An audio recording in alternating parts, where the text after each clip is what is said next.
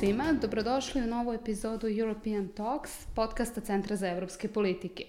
CEP je nezavisna, nevladina, neprofitna istraživačka organizacija sa sedištem u Beogradu, a naš podcast se bavi raznim temama koji su od značaja za Srbiju i za region, njihovu evropsku perspektivu i izazove sa kojima se na tom putu suočavaju. Moje ime je Anesa Omeragić i zadovoljstvo mi je da vam predstavim današnju epizodu. U današnjoj epizodi mi se bavimo cirkularnim migracijama, Srbija se suočava sa ozbiljnim problemom emigracije koji se mora strateški rešiti i koji se u prethodnim decenijama dosta pogoršao. E, Srbija nema dovoljno sposobnosti da zadrži talente i da spreči odlivo mozgova i razne profesije u Srbiji su izuzetno pogonđene ovim problemom. Tu se najpre prepoznaju profesije kao što su medicinske sestre, lekari, vozači i tako dalje, ali možemo reći da gotovo nijedna profesija ovoga nije pošteđena. Bolji uslovi za rad, bolje perspektive za razvoj karijere koje se nude u razvijenim zemljama, naročito u zemljama u Evropskoj uniji poput Nemačke, su najčešći razlozi privlačenja radnika u, u, u te zemlje. Neko rešenje uh, kojima se okre, kojim se okreće sve više zemalja jeste uh, taj pojam zapravo cirkularnih migracija, odnosno mladih ljudi, najčešće visoko obrazovanih, koji provode jedan deo vremena u zemlji porekla, dok drugi deo vremena provode van. E, imamo i primere mladih ljudi koji se školuju van, pa vraćaju u zemlju ili prosto e, rade na daljinu ili jedan deo vremena rade ovde, a drugi deo vremena rade u nekoj od zemalja, zemalja inostranstva. Uh, ovo je naročito bitno zato što m, i cirkularni, izvinite, i, i problem uh, uh, depopulacije pogađa različite regione u Srbiji različito. Imamo neke regione koji su, najčešće su to ruralna područja sa niskim prihodima koje gotovo u potpunosti ostaju bez stanovništva i e, mi smatramo da naročito može da se pomogne tako što ćemo e, promovisati cirkularne migracije umesto depopulacije, što je naziv projekta koji je CEP pokrenuo sa Fondacijom za razvoj ekonomske nauke, FRENom, i u okviru koga ja imam zadovoljstvo da danas razgovaram sa mojim gostom. U pitanju je Ivan Brkljač, programski direktor uh, uh, Tačke povratka, organizacije Tačka povratka. Ivan je takođe uh, sam cirkularni migrant na neki način. Uh, on je svoje školovanje uh, završio u Švajcarskoj, Engleskoj i Španiji. Profesionalnu karijeru započeo u Mađarskoj, nakon čega se vratio u Srbiju.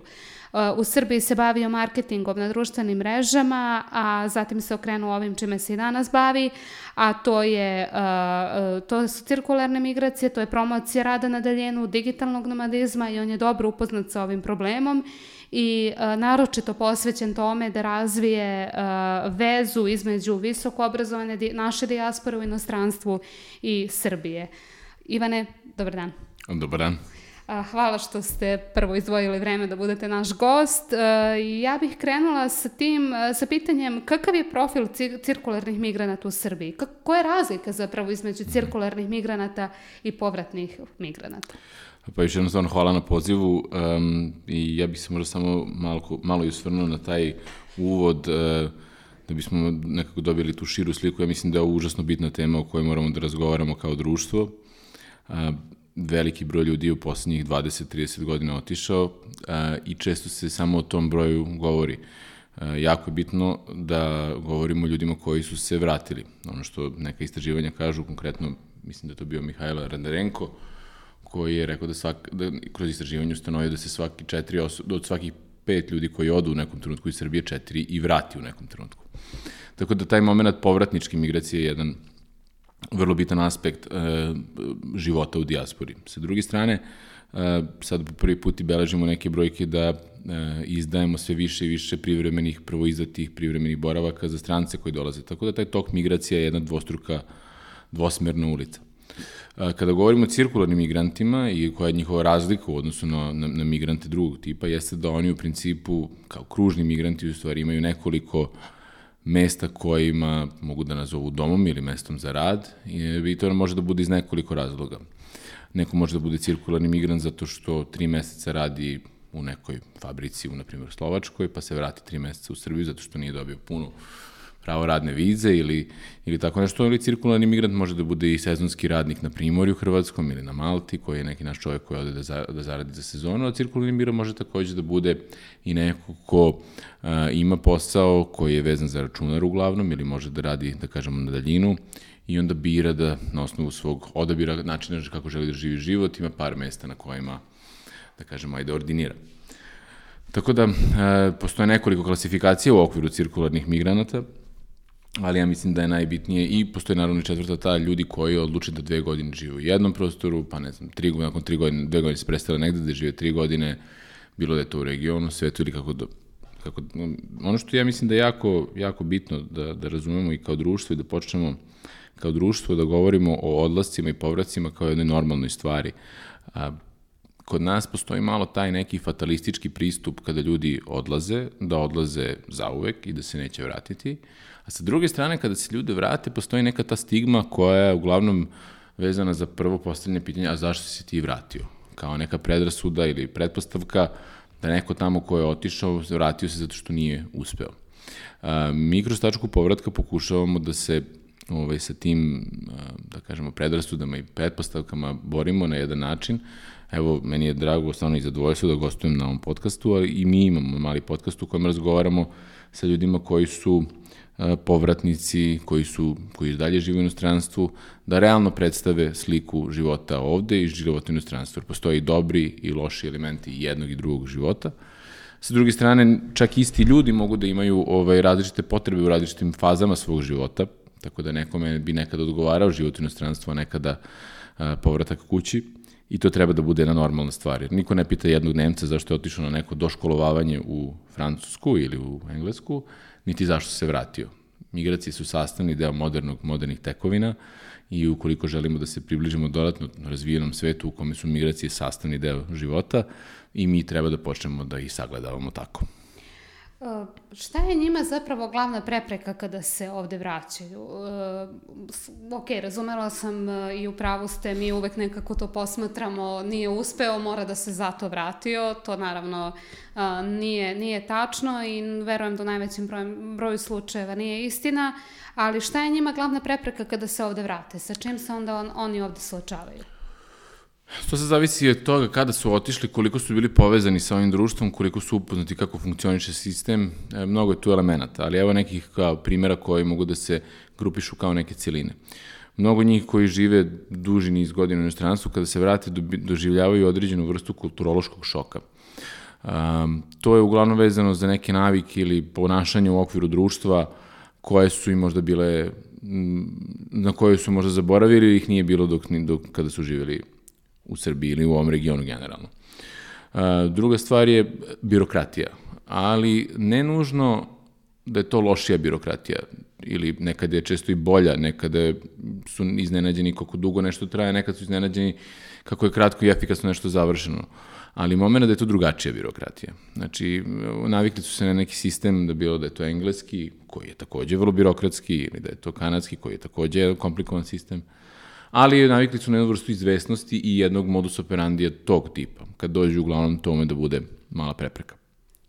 Um, I problemi prilikom, ili prepreke prilikom povratka su svakojake, evo ja mogu da vam kažem i iz naše komunikacije, što su neka pitanja koje oni nama postavljaju. Bilo da je rešavanje svog poreskog statusa. Naprimjer, neko odluči da se vrati iz Kanade, želi da nastavi za kompaniju, da radi za kompaniju za koju je radio, radila do tada, e, I onda se postaje pitanje kako ta osoba plaća porez, gde plaća porez, u Kanadi, u Srbiji, da li postoji sporazum o izbjegavanju dvostrukog oporezivanja između dve zemlje, koje su prava i obaveze jednog građana tog tipa, ukoliko se vraćaju sa porodicama, a partneri ili partner, partnerke su strani državljani, šta to znači konkretno za njihovo zdravstveno osiguranje kako decu da upišu u školu. Znači, to su sad sve neke ne, nejasnoće, nedoumice koji oni uh, imaju i mi se trudimo da kroz direktnu komunikaciju njima pomognemo prilikom uh, toga. Ono što smo videli takođe, da je jedna vrsta emotivne podrške vrlo bitna, tako da smo i pokrenuli mentorstvo za povratak, jer mi možemo našim povratnicima ili potencijalnim povratnicima da damo sve informacije o tome kako se otvara firma, kako se upisu dete u vrtić, kako da prenesu psa od 50 kg, preko Air Srbije, ne znam, do Srbije, nazad, nazad, ne znam. To su sve neke pitanja na koje mi odgovaramo vrlo jednostavno. Ono što je komplikovano i zašto je šta je ljudima bitno jeste da postoji neka vrsta, kažem, emotivne i moralne podrške prilikom povratka i mi trudimo se tu da povezujemo ljude koji su se recimo poslednjih dve godine vratili. Evo, primjer radi, neko se vratio iz Australije sa porodicom i neko drugi razmišlja o povratku. Mi pokušamo da ih povežemo zato što kada se desi taj moment povratka, često se tu dođe do te razmene, e, super, ti si živo u Melbourneu, ja u Sidneju, ali oboje smo sad vratili u Novi Sad, imamo e, o decu, gde si ti upisao, upisala dete u školu, da ideš kod lekara, da li ti pričaš kojim sportovima, ko je dobar e, profesor nekog dodatnog jezika i tako dalje. Znači, ta vrsta podrške emotivne i zajednice koja, koja, koja onda se stvara e, je nešto što je takođe krucijalno ljudima. Ovim ste i započeli negde odgovor na moje drugo pitanje, a to je koja je vrsta podrške zapravo njima značajnija, da li je to finansijska ili nefinansijska. Iz ovog vašeg odgovora negde zaključujem da je možda zapravo i ovo drugo njima mnogo, mnogo potrebnije nego ovo prvo. Sam li to upravo? Pa jeste, i, i jeste i, i ima tu, mislim, kompleksno opet kao i sve, generalno proces migriranja negde ili selitbe i celog izmeštanja život, života iz jednog konteksta u drugi je uvek stresan i vrlo kompleksan i svaki primer je drugačiji, ali postoje neke zajedničke niti. E, ono što, što mi, mi uglavnom komuniciramo sa visoko kvalifikovanim, visoko obrazovanim, mada nije to isključivo, naprotiv, um, ali to je to upravo razumevanje svog mesta u nekom novom kontekstu, u nekom novom društvu ili nešto što deluje kao da je staro društvo, a možda nije staro društvo. Menjale su se, promenile su se stvari. E, I to je, to je recimo vrlo, nekim ljudima je potrebno bukvalno samo razgovor. Nekim ljudima je potrebno konkretna informacija koju ne uspevaju da nađu zato što možda nisu, da kažem, ajde, naštelovani na, na taj način razmišljanja. E, tako da, um, potrebno im je, kada govorimo o financijama, opet i to je uvek bitan faktor u životu svakog povratnika, svakog čoveka na kraju dana. Um, I često su razlozi za povratak um, osjećaj da ovde mogu da dobiju više za svoj novac. Uh, ipak je Srbija i ovaj region u ovom trenutku komparativno gledano uh, pristupačnija zemlja za mnoge stvari. Vi za mnoge stvari možete dobijete za pristojnu cenu vrlo dobar kvalitet, bilo da je to neka turistička usluga, bilo da je to neka obrazovna usluga, bilo da je to neka fizička usluga. Uh, vi možete da dobijete dosta konkurentne cene za dosta veliki kvalitet.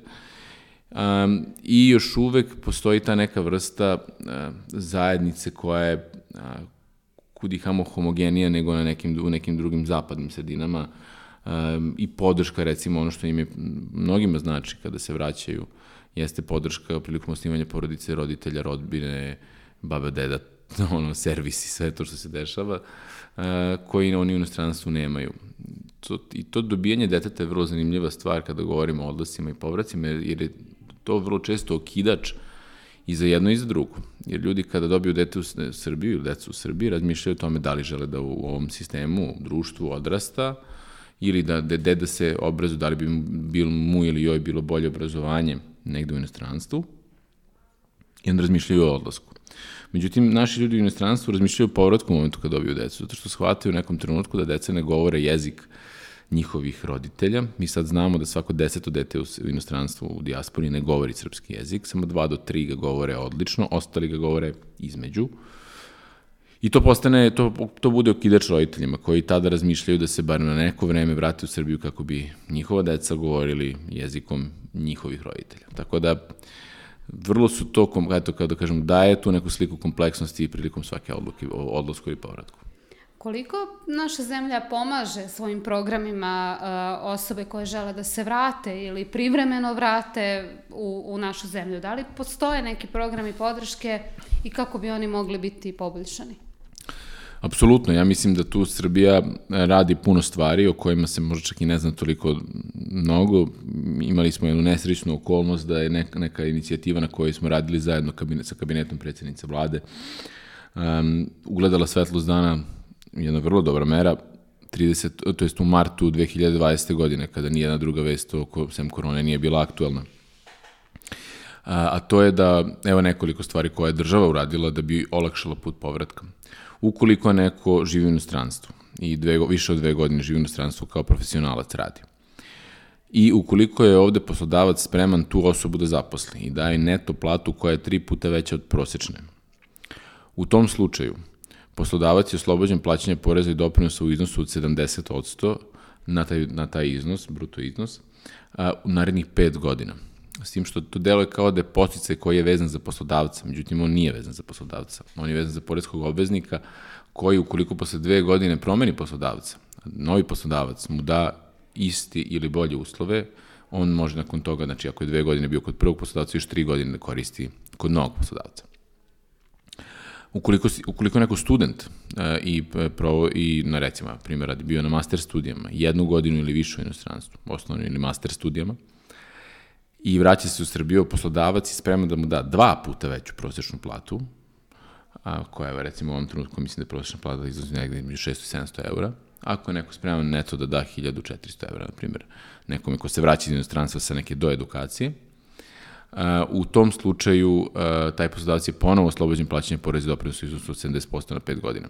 To je recimo druga mera. Treća stvar je, mi smo shvatili u direktnoj komunikaciji sa ljudima da postoji, da su pre 2-3 godine postojale carinske dažbine prilikom povratka u Srbiju. Svako ima pravo da unese 5000 evra pokretne imovine, sve preko toga bi se praktično carinilo. I sad, kada je neko živeo 25 godina, na primjer, u e, Sjedinim američkim državama, vrlo precizno bi bilo pretpostaviti da je akumulirao nešto više bogatstva za 25 godina nego 5000 eura.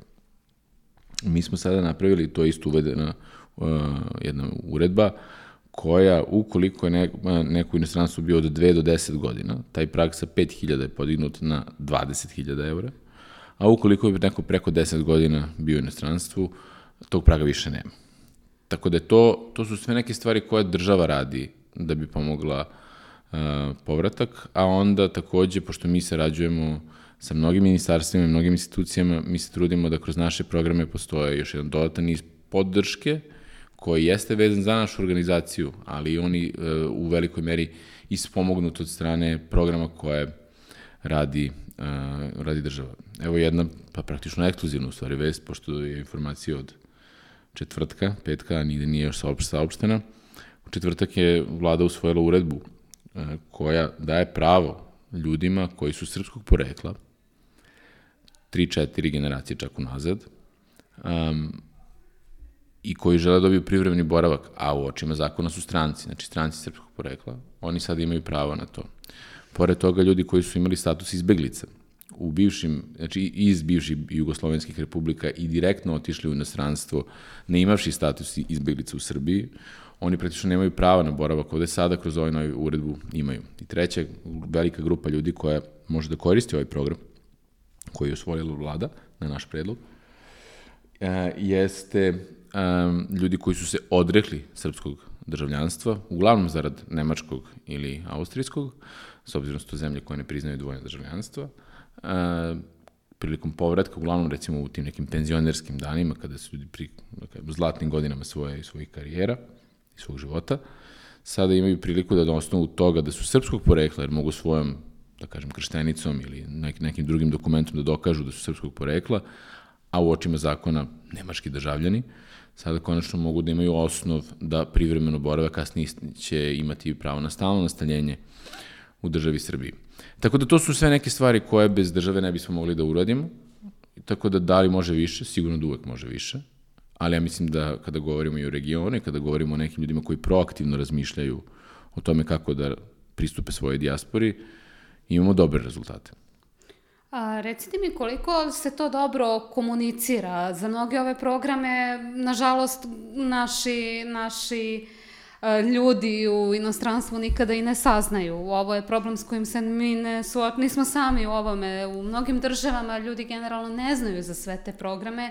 Da li je to greška u komunikaciji vlade ili čiji je to zapravo zadatak da, da se malo bolje poveže sa svojom Pa ja mislim da je, to, da je to i naš zadatak, tako da tu svaku vrstu, e, nama je žao što veći broj ljudi ne zna za ove programe, mi pokušavamo na sva zvona, na sve, mi u, sa mnogo medija komuniciramo Imamo često gostovanja na nekim čak i e, televizijskim kanalima i velikim portalima koji imaju veliku, široku, široku i veliku publiku. I polako se ta vest širi. Ima tu više informacija, e, sada već, ipak smo mi mlada organizacija koja postoji dve godine kao program, a organizacija smo od oktobra prošle godine. Trebalo je vremena i raditi na našem izgradnji naših kapaciteta da mi možemo to da iznesemo sve.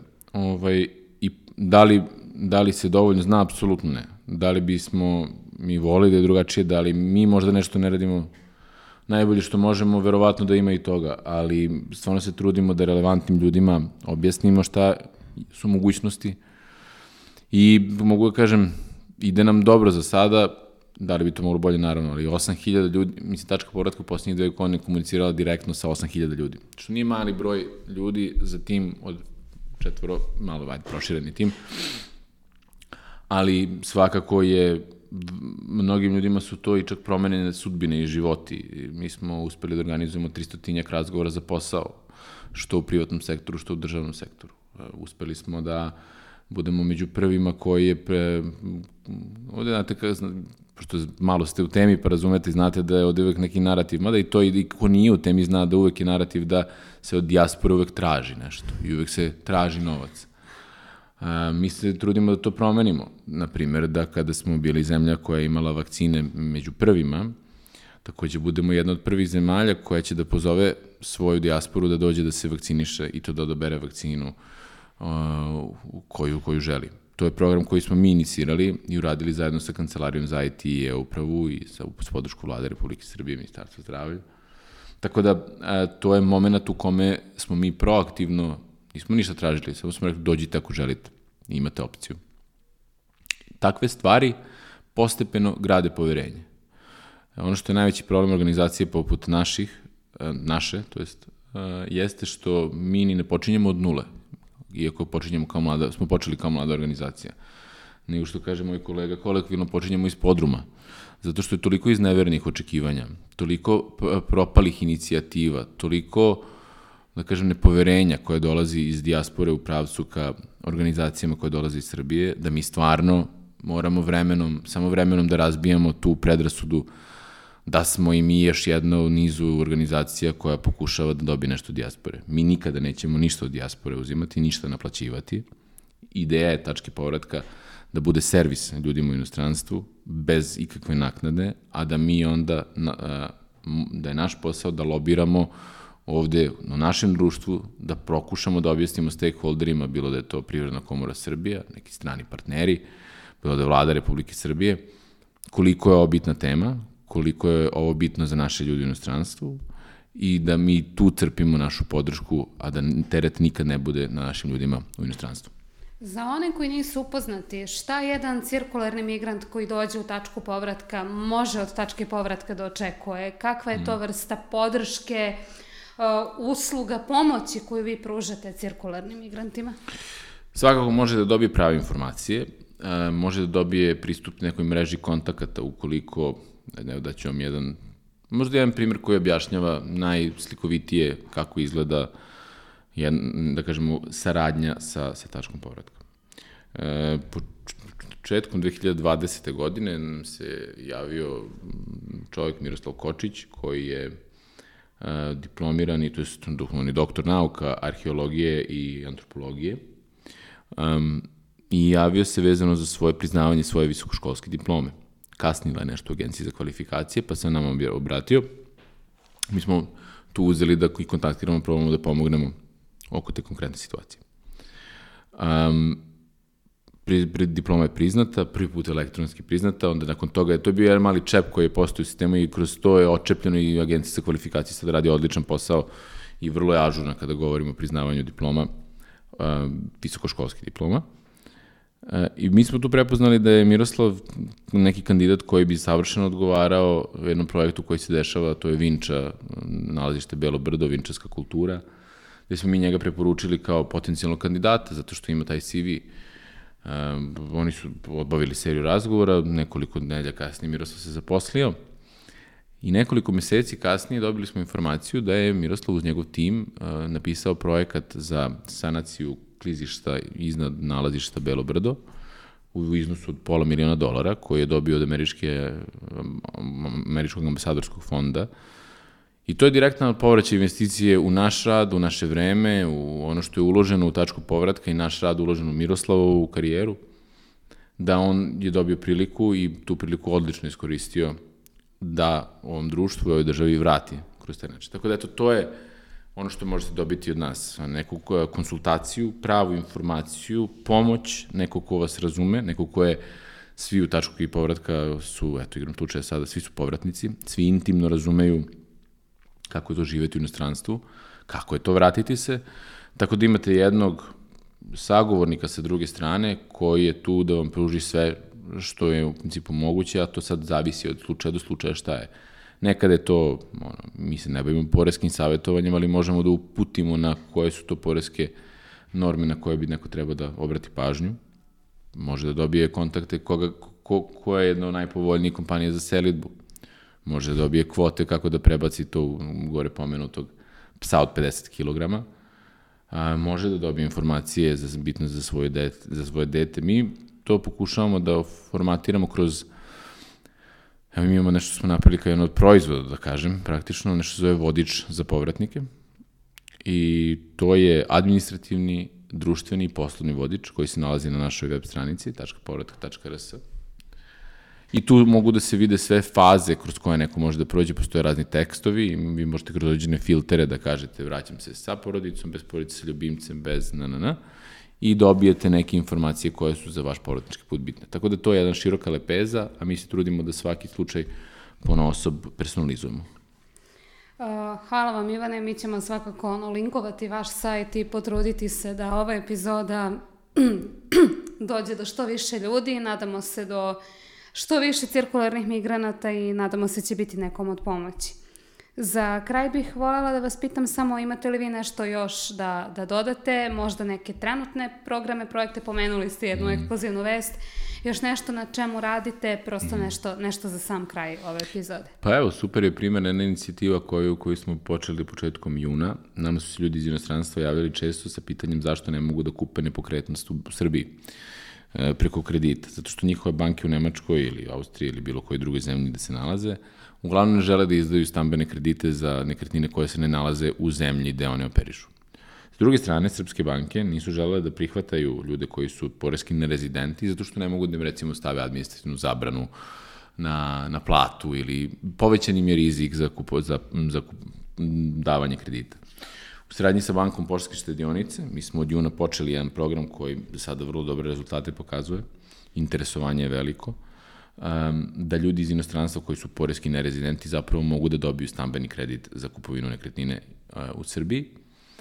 I to je po prvi put praktično da postoji. Postojali su neki pokušaj, broj kredita koji je odobren u proslednjim godinama, kako sam čuo kolegi iz Narodne banke Srbije, na, može se nabrojati na prst jedne ruke. Tako da je ovo jedan streamlinovani e, pristup e, banci koja postoji preko 100 godina, koja je jedna ozbiljna institucija koja može da omogući ovu vrstu finansiranja za naše ljude. Tako da je to jedna od stvari koja, eto, mi se ponosimo i pokušavamo da promovišemo, da objašnjamo ljudima da je da sada postoji ta mogućnost. I uslovi su praktično isti kao u Srbiji, samo što postoji malo povećano učešće u odnosu na, na kredite koji se izdaju lokalnom građanstvu zbog povećanog rizika, ali to je opet, kako kažem, ako niste imali 100%, sad imate učešće od 30%, to je velika stvar. Um, A drugo, mislim da je ovo jako bitno da se ovi razgovori vode i jako je bitno um, ne praviti paralelne strukture um, i paralelne programe, nego pokušati da, da se to jedno veliko, nazovimo ga tržište, um, segmentira i da se svi ljudi koji, mislim, organizacije koje se bave cirkularnom migracijom, migracijom kao takvom, razumeju i da pokrivaju kudikamo različite delove da bi došlo do sinergijskog pristupa, a ne građenje paralelnih struktura koje možda zbuni naše, naše ljudi u inostranstvu. I na tome se radi, ja mislim da Giz na tome vrlo lepo radi, da pokušava da okupi sve stakeholdere u ovom ovaj, polju. Evo, baš bio neki sastanak prošle nedelje da sam ja pomenuo i da je CEP uh, i, i Friend uključen u ovaj, da se uključio, da kažem, u ovaj, u ovu industriju ili ovo tržište. Tako da verujem da ćete dobiti i vi poziv u nekom narednom trenutku da sednemo svi za ovaj neki okrugli sto i razgovaramo o tome kako zajedno možemo da pristupimo ovim e, problemima i zajedno da radimo na projektima, mesto toga da radimo paralelne, paralelne stvari. Kao što i naziv vaše organizacije kaže, tačka povratka, bitno je i za cirkularne migrante da imaju jednu tačku na koju će se referisati. Hvala vam puno. Hvala vam. Ovo je bio podcast Centra za evropske politike, European Talks. Do sledeće epizode. Uživajte.